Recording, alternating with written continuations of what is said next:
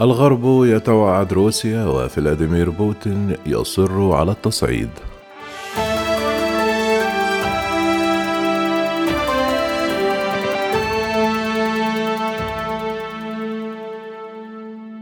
فيما يبدو أن الرئيس الروسي فلاديمير بوتين سيواصل الضغط على العالم الغربي مستخدما التهديد بالقوة وذلك بحسب صحيفة نيويورك تايمز الأمريكية. والتي قالت أن بوتين حتى ولم لم يأمر بغزو هذا الشتاء فإنه يراهن على عكس مسار التحول الديمقراطي في أوكرانيا. ويرفض زعماء أوكرانيا حتى الآن التوصل إلى حل يناسب بوتين بحسب الصحيفة. ويرى الغرب أن مطلب الكرملين بممارسة منطقة نفوذ روسية في أوروبا الشرقية ليس حلا مما يترك حالة دبلوماسية طويلة وخطيرة تصير نحو تسوية صعبة في أفضل السيناريوهات. وصف الرئيس الفرنسي إيمانويل ماكرون الذي كان يتنقل من موسكو إلى كييف إلى برلين يوم الاثنين والثلاثاء الأيام المقبلة بأنها حاسمة في محاولة الغرب لتجنب الحرب.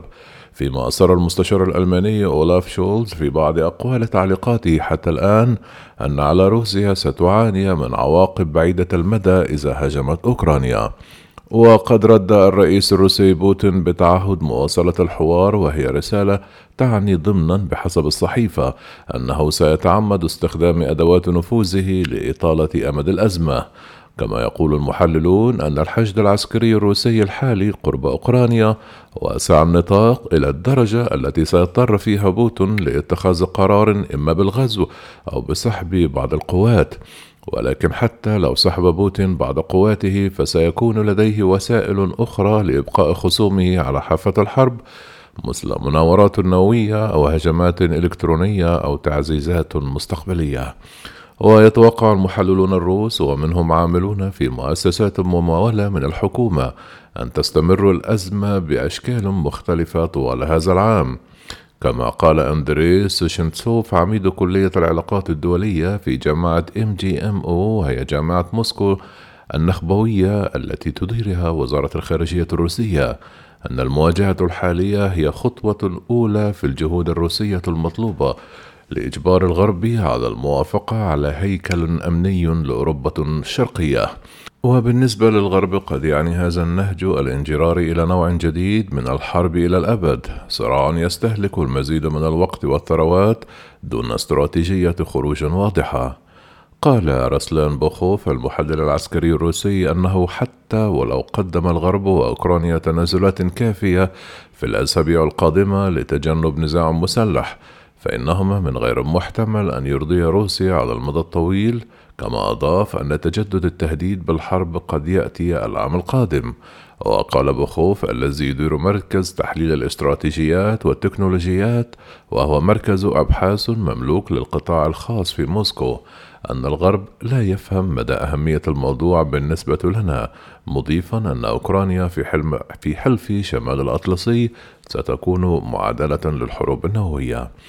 ومع هذا فإنه ربما يكون هناك حل بحسب الصحيفة. وصف الرئيس الفرنسي إيمانويل ماكرون الخطوط العريضة للتحرك الدبلوماسي بأنها ضبابية في الوقت الراهن للقرار السياسي. وبتنقل ماكرون من موسكو إلى كيف إلى برلين لاستكشاف ما إذا كان من الممكن إعادة استخدام قناة تفاوضية بوساطة فرنسية وألمانية بين روسيا وأوكرانيا. أنشئت لأول مرة قبل سبع سنوات لحل الصراع الإقليمي في شرق أوكرانيا. لنزع فتيل الأزمة الأوسع نطاقًا.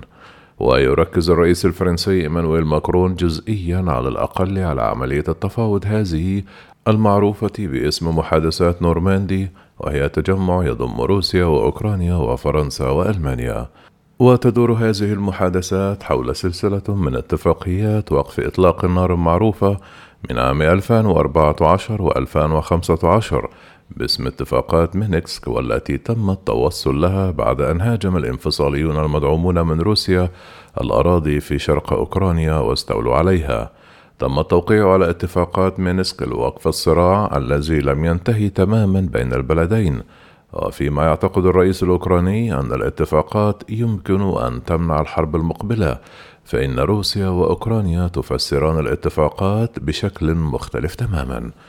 أصبحت الاتفاقات بين روسيا وأوكرانيا تعرف باسم مينسك واحد ومينسك اثنان لأن التفاوض بشأنهما تم في مينسك عاصمة بيلاروسيا.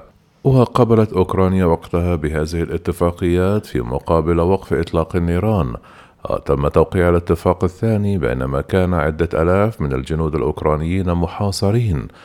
كان الهدف المباشر للحكومة الأوكرانية وقتها هو إنقاذهم.